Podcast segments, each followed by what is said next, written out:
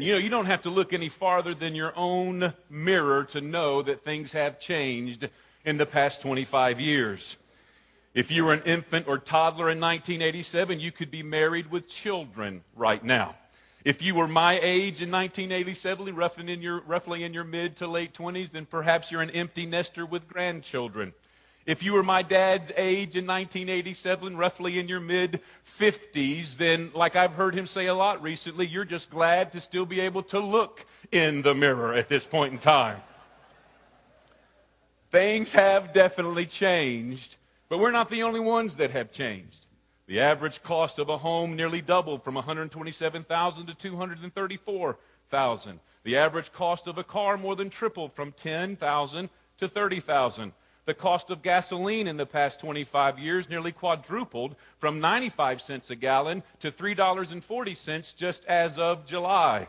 The cost of a Super Bowl ad went from 600,000 to 3.5 million dollars. The number of cell phones went from 800,000 representing 0.33% of the United States to nearly 328 million, which represents 103% of the United States.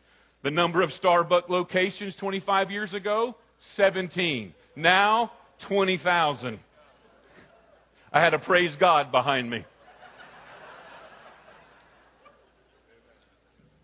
Their number one grossing movie in 1987, Three Men and a Baby, grossing nearly $168 million.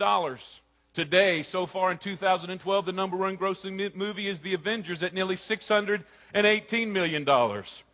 Fred Astaire, Rita Hayworth, Jackie Gleason, and Liberace all died in 1987. Zac Efron, Hilary Duff, and Tim Tebow were born in 1987.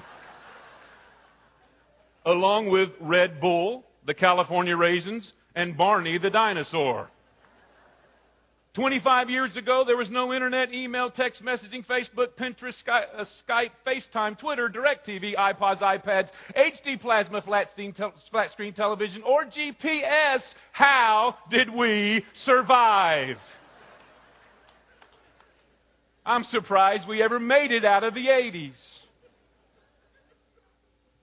Things have certainly changed in 25 years. Unfortunately, not too well spiritually or morally. Since 1987, church attendance is down 9%. Bible reading in a typical week down 5%. Church volunteerism down 5%. Sunday school attendance down 8%. Number of unchurched is up 13%. The number of people claiming Christianity is down 10%. The number of people claiming atheism has quadrupled from 1 million to 3.6 million in this country in the past 25 years. Although, thankfully, we've seen a slight decline in abortions in America, we have performed 53 million abortions since 1973, and still half of America believes abortion is not morally wrong. 30% of America, representing 70 million people, say pornography is morally acceptable. Pornography revenues now exceed the revenues of Microsoft, Google, Amazon, eBay, Yahoo, Apple, Netflix, and Earthlink combined. This number has the potential of becoming greater as 42% of 18 to 33 year olds say porn is morally acceptable. With such sexual promiscuity in our country, it's no wonder that in the past 25 years, the number of sexual offense cases involving juvenile predators has increased 40%. The number of people claiming and supporting homosexuality is also growing.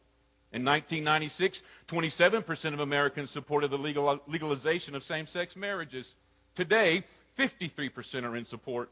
We now have seven states, including Washington, D.C., or uh, also in, with Washington, D.C., who have formally legalized same sex marriage. Perhaps the more paradoxical and alarming stats in the middle of this spiritual and moral decline are these 85% of Americans identify themselves as Christian. 85% consider the Bible a holy and sacred book. The typical American family owns four Bibles.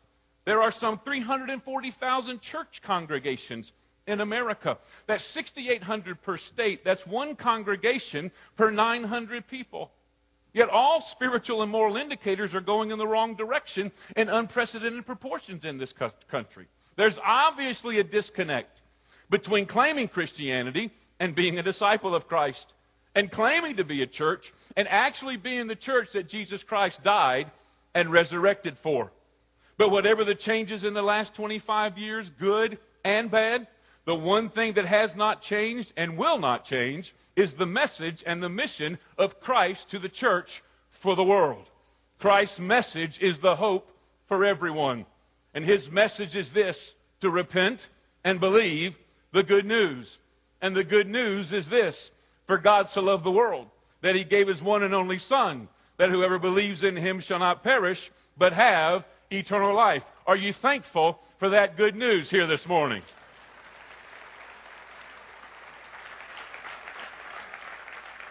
And his mission to the church is quite clear go and make disciples of all nations.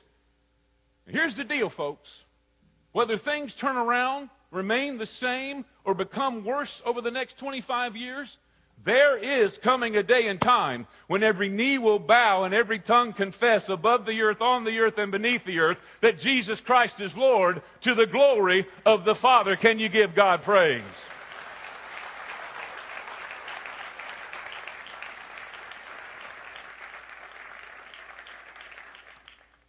The message and mission of Jesus Christ to the church for the world is a timeless message. And it's simply this to make and be disciples of Christ. At Mount Paran North, we call it engage life together, helping people live a Christ centered life. And we believe the Christ centered discipleship life is shaped by the four primary qualities, starting with loving God.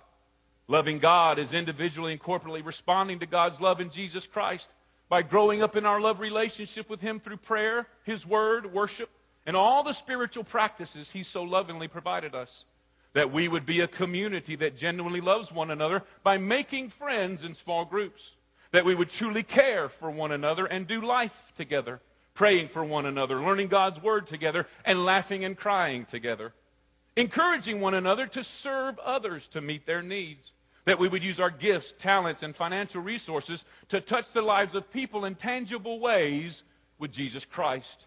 That more people might know the great love story of Christ. That we would be equipped and compelled to share the story, our Jesus story, to those that don't know of His great love, that they too might receive Him and love Him, becoming Christ centered disciples. We're about being and making disciples together. It's the message and mission of the church that Jesus Christ has given unto us for the world. But obviously, based on the present, Amer- present American spiritual and moral landscape, the message and mission of the church are waning. It's as though we need a jump start, a relaunch. Perhaps we might say our nation, and even more so, the church, is in need of a third great awakening. There has been two of what historians call great awakenings in this country. The first great awakening occurred prior to the revolution in the 1700s, lasting several decades and brought us the likes of Jonathan Edwards, George Whitefield, John and Charles Wesley. The second great awakening took place in the early to mid 1800s prior to the Civil War, which saw the likes of Francis Asbury, Timothy Dwight, and Charles Finney. As a result of the two revivals, Millions came to Christ in this country. Hundreds of missionaries were raised up and sent out all over the world. Thousands of churches were started and filled. Many orphanages, soup kitchens, clinics, and hospitals were started by the church to care for the needy, the sick, and the elderly. Public schools were founded to educate girls and boys, not just in secular education, but in the scriptures. Colleges and universities were established to teach not only the sciences, but the Word of God alcoholism, sexual promiscuity, and crime dropped dramatically during those times in this land, and the movement to abolish slavery was birthed. America didn't become perfect. Not every person chose Christ, and not every social ill was resolved during those times. No nation will ever be perfect until Jesus Christ returns. But through the great awakenings, America better lived under the blessing of Psalm 33:12. Blessed is the nation whose God is the Lord. Can this land become that kind of a nation again? Can the church in this land become that kind of a church again? I don't know. But I know this. If America is going to survive, we need to become awakened again, and the church must be the first to wake up. as we stand here today, 25 years at this location. I can't tell you what this church will look like 10 or 25 years from now should Jesus Christ not return. But I can share with you what I believe Jesus Christ wants us to become as we launch out into our next 25 years of ministry. And I believe that is to become a great awakening church. I believe he's saying to us in our engaged life together, helping people live a Christ centered life, to really seek to be a great awakening church. What is a great awakening church? I'm glad you ask. A great awakening church is a church of purity. Not purity based on self effort religion mired in a legalistic list of rules and regulations. Not a purity of measuring women's hemlines or men's hair length or seeing how high a woman can stack her hair on her head. But it's a purity that flows from a sold out, devoted love relationship with God through Jesus Christ. A purity that says because we love Him so much, we want nothing between us and Him. That we never want anything, no matter how small, to compromise our relationship with Jesus Christ. I think there's so many of us that are like the story I heard of the woman who was in a tremendous hurry. She was late for a meeting, and so she was tailgating the guy in front of her. They came to a stoplight and it was green, but then it turned yellow. And the man had time to go through the intersection, and she was going to follow him, but he stopped for the red light. And man, she just went off in her car, yelling at him, honking the horn, just cussing at him. About that time, a police officer tapped on the window, told her to get out of the car with her hands up. He handcuffed her and took her downtown and put her in jail. After a couple of hours, they released her, and the arresting officer said to her, Ma'am, I'm very sorry for this mistake. You see, I pulled up behind your car while you were blowing your horn, flipping the guy off in front of you, and cussing a blue streak at him. I noticed your Choose Life license plate holder, the What Would Jesus Do bumper sticker, the Follow Me to Sunday School bumper sticker, and the chrome plated Christian fish emblem on the trunk. So naturally, I assumed you had stolen the car.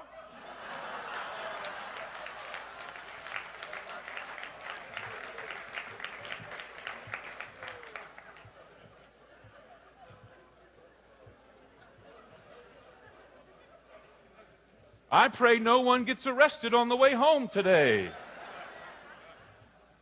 You see, a pure church doesn't want the trappings of Christianity or to go through the rote motions of doing church. It wants a head over heels in love relationship with Christ. A pure church says because of God's great love for us, because of His amazing grace, because He's slow to anger and overflowing in love, because where sin abounds, His grace abounds all the more. I will dedicate myself to glorify, honor, and exalt Christ by my every thought, word, and deed. Why? Because I love Him.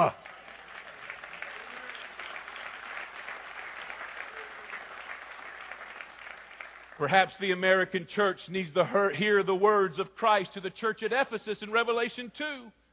I know your need, your deeds, your hard work, and your perseverance. You're doing a lot of things well, he's saying. Yet, I hold this against you. You have forsaken your first love. Remember the heart, the height from which you have fallen. Repent and do the things you did at first. There are several qualities of a pure church we could examine, but I'll address one here this morning, and perhaps it's the greatest quality of all. A pure church lives in repentance towards God. Repentance is not a one time act at a time of a person's conversion, it is a lifestyle. Repentance is the key message of Scripture. From the Old Testament prophets to John the Baptist to Jesus Christ to the apostles and New Testament writers, they all preached repentance. And in the book of Revelation, where Jesus Christ addresses the seven churches, he calls five of those churches to repent. And their calls to repentance aren't to people that don't know Christ, they're to his followers. Repentance is not a religious term, it's a relational term. It recognizes that something exists in my relationship with God that is hindering full open relationship with Him, and I don't want it. It's quickly, sincerely, and sorrowfully turning away from the sin that hinders and wanting a full, clean relationship with God. Repentance isn't about bartering with God or negotiating with Him. It's not about being sorry, sorry for getting caught. It's about being changed. Wanting to be transformed in my attitude and actions, that my relationship with God is always ramping up. A repentant lifestyle isn't wondering whether God forgives me or begging Him to forgive me, but it's living in the promise that He gave in 1 John 1 8. If we confess our sins, He is faithful and just and will forgive us our sins and purify us from all unrighteousness. Are you thankful for that promise God makes?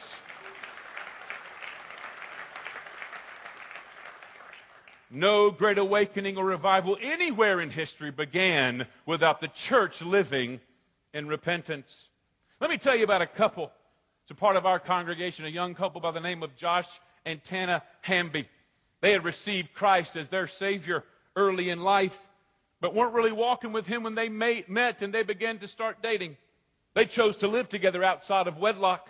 And for 10 years they lived together and life was miserable. They knew they were in sin, but it didn't really seem to bother them. But because Christ really wasn't their main concern for life, they were their main concern for life. They struggled in every way over the 10 year period. They fought all the time. They couldn't find steady employment. They were hurting financially. Josh would go out drinking with his buddies, and one time in a drunken stupor, he almost broke his neck in a diving accident. Life wasn't good, and they weren't sure they were going to be able to make it, even though they had a child together. Josh and Tana began attending Mount Paran North. And God's word by his spirit began to convict their hearts. The worship of the people began to move on them and they began to realize their sin. Together one night they realized this nightmare had to stop. So they repented and turned their lives to Jesus Christ and immediately life changed. They set a date to be married. I'm performing that marriage in October. They started learning God's Word together. They began attending church regularly. They started tithing faithfully. Josh stopped drinking. They stopped fighting. They both have steady jobs. And they're going to be able to move into a home they never thought they could ever afford. They're being blessed every way, financially, relationally, and spiritually. Oh, they'll tell you they're not perfect. They tell you there's a lot of things God still has to do. What they'll tell you is this, though. They want nothing between them and their Lord and Savior, Jesus Christ. Give Him praise if you believe that.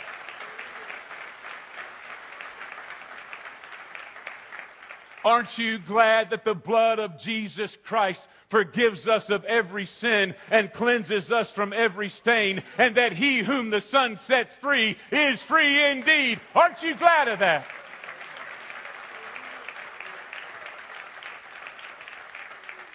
Paul said it this way. He said, the wages of sin is death, but the gift of God is eternal life through Christ Jesus our Lord. I want to ask the question here today as followers of Christ? Do we want to live less in the wages and more in the gift?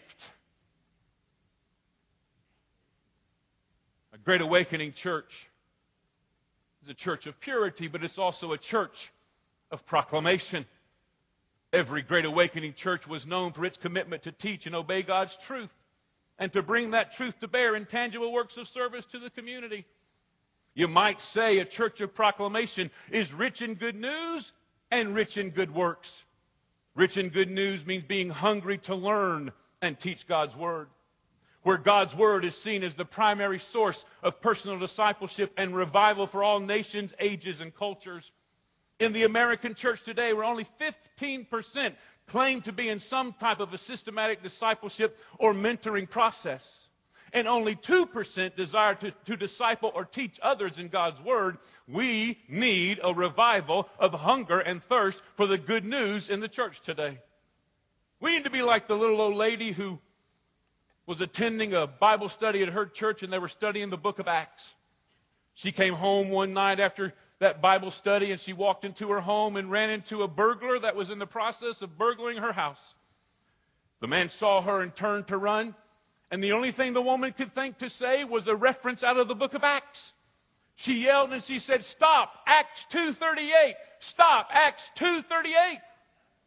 The man stopped dead in his tracks and wouldn't move. She picked up the phone, called the police. The police arrived. She told them the story. They went and took the man and they were headed to the, to the police car and the officer couldn't handle it anymore. He said, man, tell me something. Why in the world did you stop just because the woman screamed a scripture reference at you? He said a scripture reference. I thought she said she had an axe and two 38s.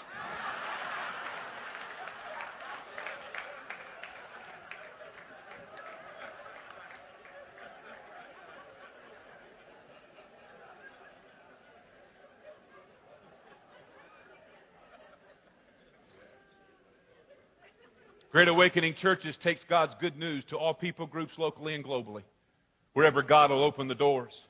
Over the past 25 years, God has opened doors to us to proclaim God's word through 14 missionary families in 13 countries.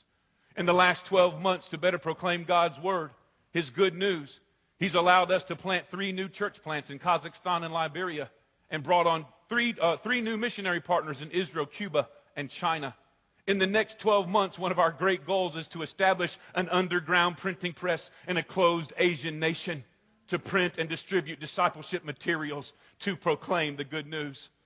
Right here in our backyard, I am pumped to be able to say that at Lockheed Elementary School, less than one mile from this campus, where 80% of the students are on some form of government assistance, God has not only opened a door to us this year to provide weekend meals to 50 of their students, and we've been doing that all year long, but in 2003, listen to this, uh, excuse me, not three, 2013, we're not going back 10 years, we're going forward. But in 2013, we'll be starting a good news club at Lockheed, where the kids will not only be receiving food, but they'll be receiving mentoring and Bible teaching from several of you in this congregation. Can you give God praise for that opportunity?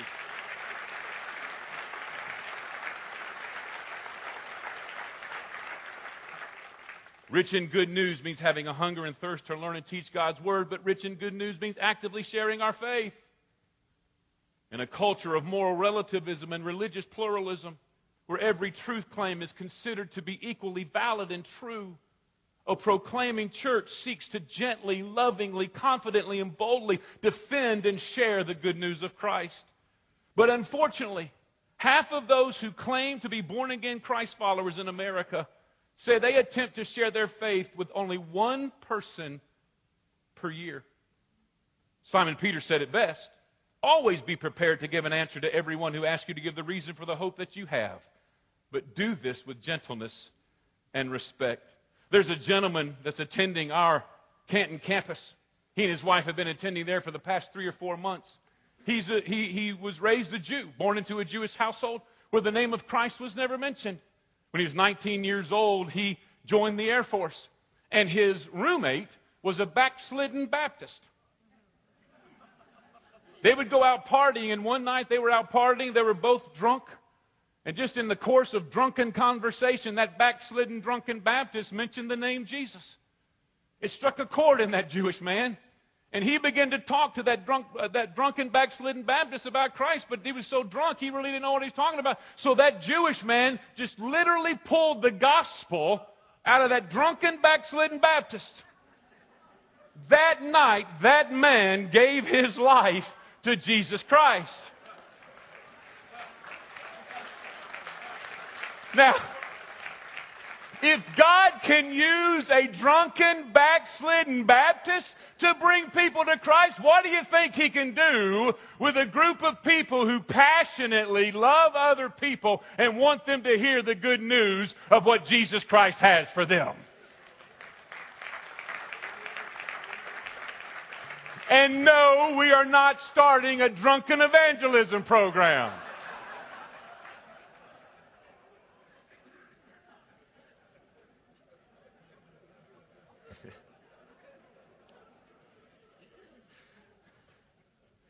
Rich in good news. But it also means rich in good works, which means meeting the needs of people. It's good news in action. I've heard it said, and you've heard it said, people don't care how much you know till they know how much you care. It's counseling the broken, clothing the naked, feeding the hungry, sheltering the homeless, caring for the poor. This year, Mount Paran North volunteers completed a total renovation of a dormitory that now houses 30 young ladies who are now free from prostitution. Now, listen to this. Listen to this. We'll not only We'll not only be providing Christmas for these ladies and their children this year, But we're going to be renovating a second dormitory in 2013 in order to reach more women who want to get off the streets. Can you give God praise?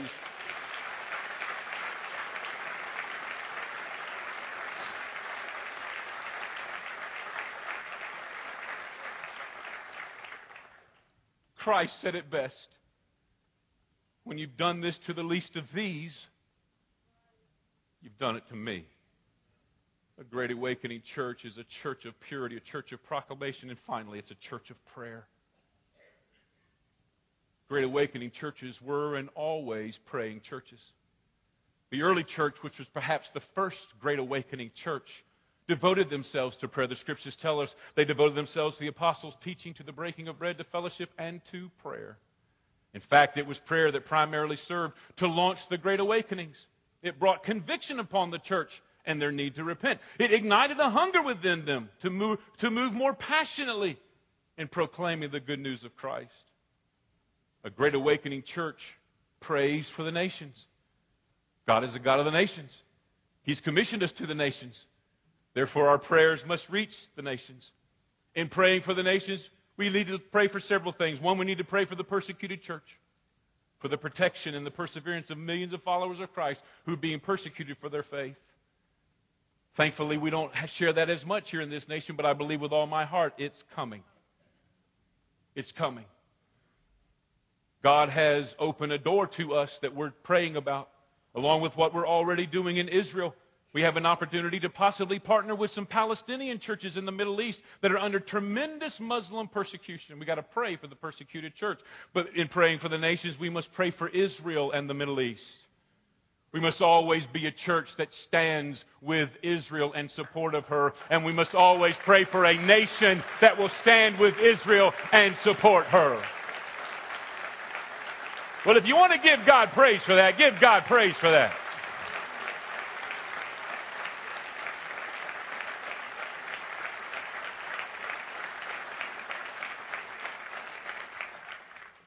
But we also must pray for the Arab and Palestinian nations that Christ and peace would come to that region.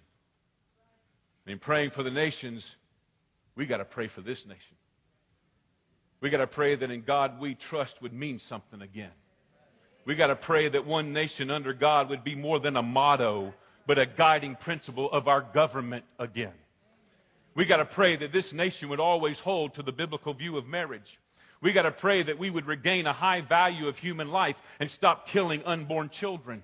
We got to pray that sexual purity would return and the exploitation of women and children in pornography and sex trafficking would cease. We got to pray that families would be restored and abuse, divorce, unwanted pregnancies, and neglected children would stop. We got to pray that the names of God and Jesus wouldn't be just names of profanity in this land, but they would be names of worship and adoration and exaltation in this country. Give God praise. Give God praise.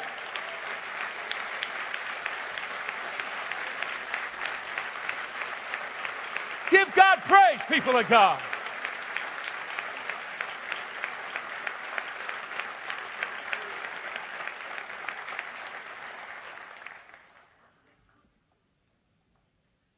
Ladies and gentlemen, let me tell you where it begins. Right here. We got to pray for personal revival. Begins with us, Christ followers. I want to tell you something. Until we wake up, the nation's not going to wake up. Thank you. A voice in the wilderness.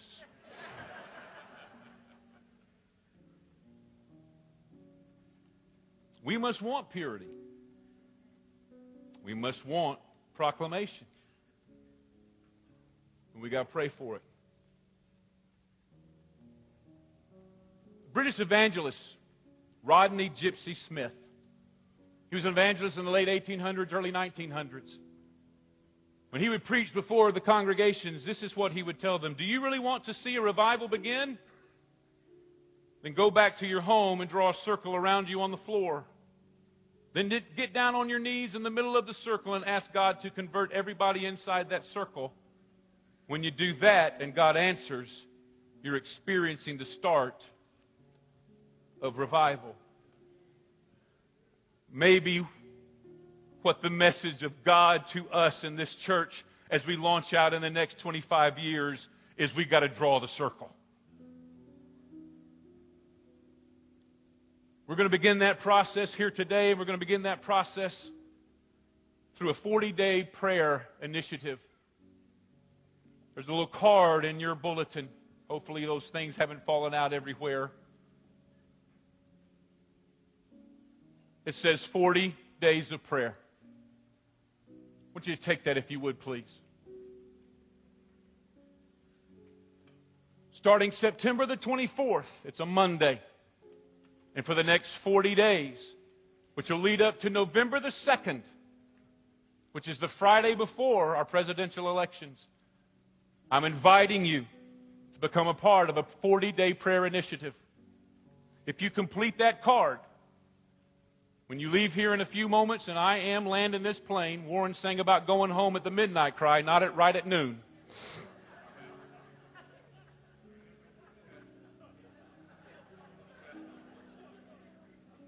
Just seeing who's out there still with me. When we dismiss here in a few moments, our lobby area, you go through our children's welcome area this direction. There's several tables there. You turn in that completed card. We'll give you a little 40 day guide. Looks like this. Every day it gives a couple of scripture points, or uh, prayer points with scriptures. And this 40 days is about beginning to pray for personal revival, a renewed nation, and this presidential election that's coming up. Starting September the 24th, every Monday through Friday, we're going to open up this sanctuary from 7 a.m. to 10 a.m. For anybody that wants to come and pray, it's not going to be a corporately led time. It's for you alone. Then every Sunday night, beginning in October, October the 7th through all of October, and then the first Sunday night in November, just before the elections, we're going to come, if whoever wants to, and have corporate prayer together for personal revival, a renewed nation, and the presidential elections. You can go ahead and begin to fill out that card if you want to. But as you do that, I ask you just to listen to these final words I would like to share. My grandfather Howell, my mom's dad, great pastor and church planter in Central Florida for the Church of God. Before he came to Christ, though, he was somewhat of a hellion. I don't know if hellion's in Scripture or not or not, but you know what I'm talking about. He had a bad temper. He had a foul mouth. He smoked a lot, and he had terrible health in early his early ages. He and my grandmother, before they came to Christ, one of their neighbors was a devout follower of Christ, and she was a dedicated prayer warrior. Her name was Grandma Fletcher. My grandparents would sometimes be out working in the yard or taking a walk, and they would hear Grandma Fletcher praying in her house. The windows would be open. They didn't have air conditioning back in those days. And time and time again, they would hear their names being called out by Grandma Fletcher. Oh, God bless Eva. God watch over Gus. God reveal yourself to them. Time and time again, they kept hearing their names called out in prayer from Grandma Fletcher. Well, my grandfather had his first heart attack at the age of 22. He was bedridden for three months. Couldn't work for 18 months. You can imagine very quickly they used up all their money to pay bills, so my grandmother had to go out to work. But she needed somebody to watch over my grandfather, and guess who volunteered? Grandma Fletcher come every day. Take care of him. And before she would leave, she would say, Gus, can I pray for you? She didn't preach at him, didn't condemn him, didn't tell him he needed to be doing this, that, or the other. Just pray for him. Most of the time he said yes. She would, she would kneel at the edge of the bed and pray over him. My grandmother, after several weeks of that, began to notice a major difference in my grandfather. He wasn't cussing. He wasn't smoking. He wasn't getting so upset. She finally said, Papa, what's gotten into you? Here were his words to my grandmother Eva, an angel has visited me. I have met Jesus face to face on this bed, and I was ashamed. and I've confessed my sins. So here's something you've got to understand. The legacy of this church rode on the backs of two generations ago of prayers of Grandma Fletcher. She prayed my mama's daddy into the kingdom. My grandmother into the kingdom. They gave birth to a daughter by the name of Carmelita who said yes to a man by the name of Paul Walker. Because she was the only one that would ever say yes to the man named Paul Walker.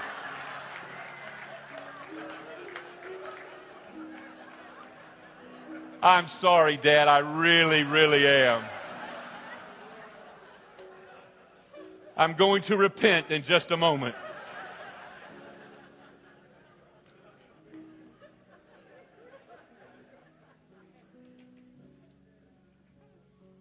Whatever this church is, began two generations ago on the backs of a Grandma Fletcher. Whatever we're going to be for the next 25 years is going to ride on the backs of Grandma Fletchers in this building here today.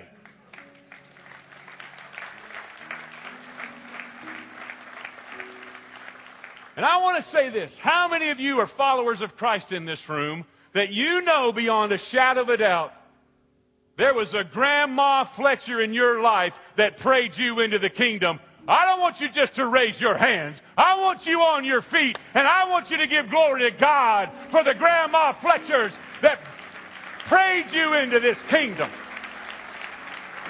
Come on, let's give him praise in the house. Let's give him praise in the house. Let's give him praise in the house. I want to invite everybody to stand if you would, please. Lord, I give you my heart now. How many of you, I'm going to ask everybody to remain still if you would, please. I recognize the time, but I'm going to ask you, please, please hold on. Thank you very, very much. How many of you have a Gus and Eva in your life? Many of you have a Gus and Eva that you're crying out to God for? Don't quit. Don't quit. But, ladies and gentlemen, we got to draw the circle.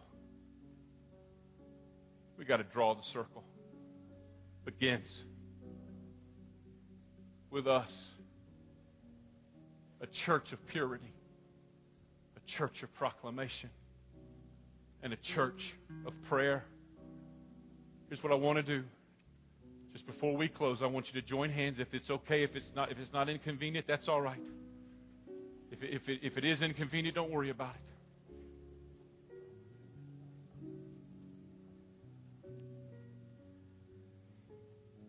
You know what? The Lord just convicted me a moment. You may be a or Eva right now. I believe he's saying, Come home. He's saying, Come home. There's no sin too great.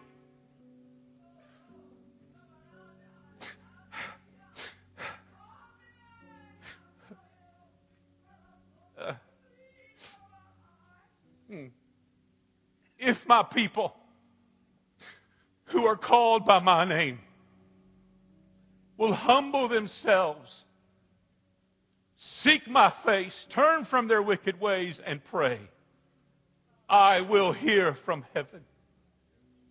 I will forgive your sins. I will heal your land. Do not shrink back from me, my people. Come to me. I am a generous God. I am a grace filled I'm a God that loves you with an everlasting love. Just as the Father received his prodigal when he returned. I run to meet you when you turn the slightest bit toward me. and ask me to forgive you and cleanse you. Seek my face. I, your God, will be found.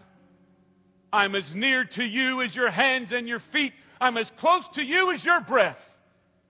I'm your God, and I will pour out my spirit upon those who call upon my name, says the Spirit of the living God.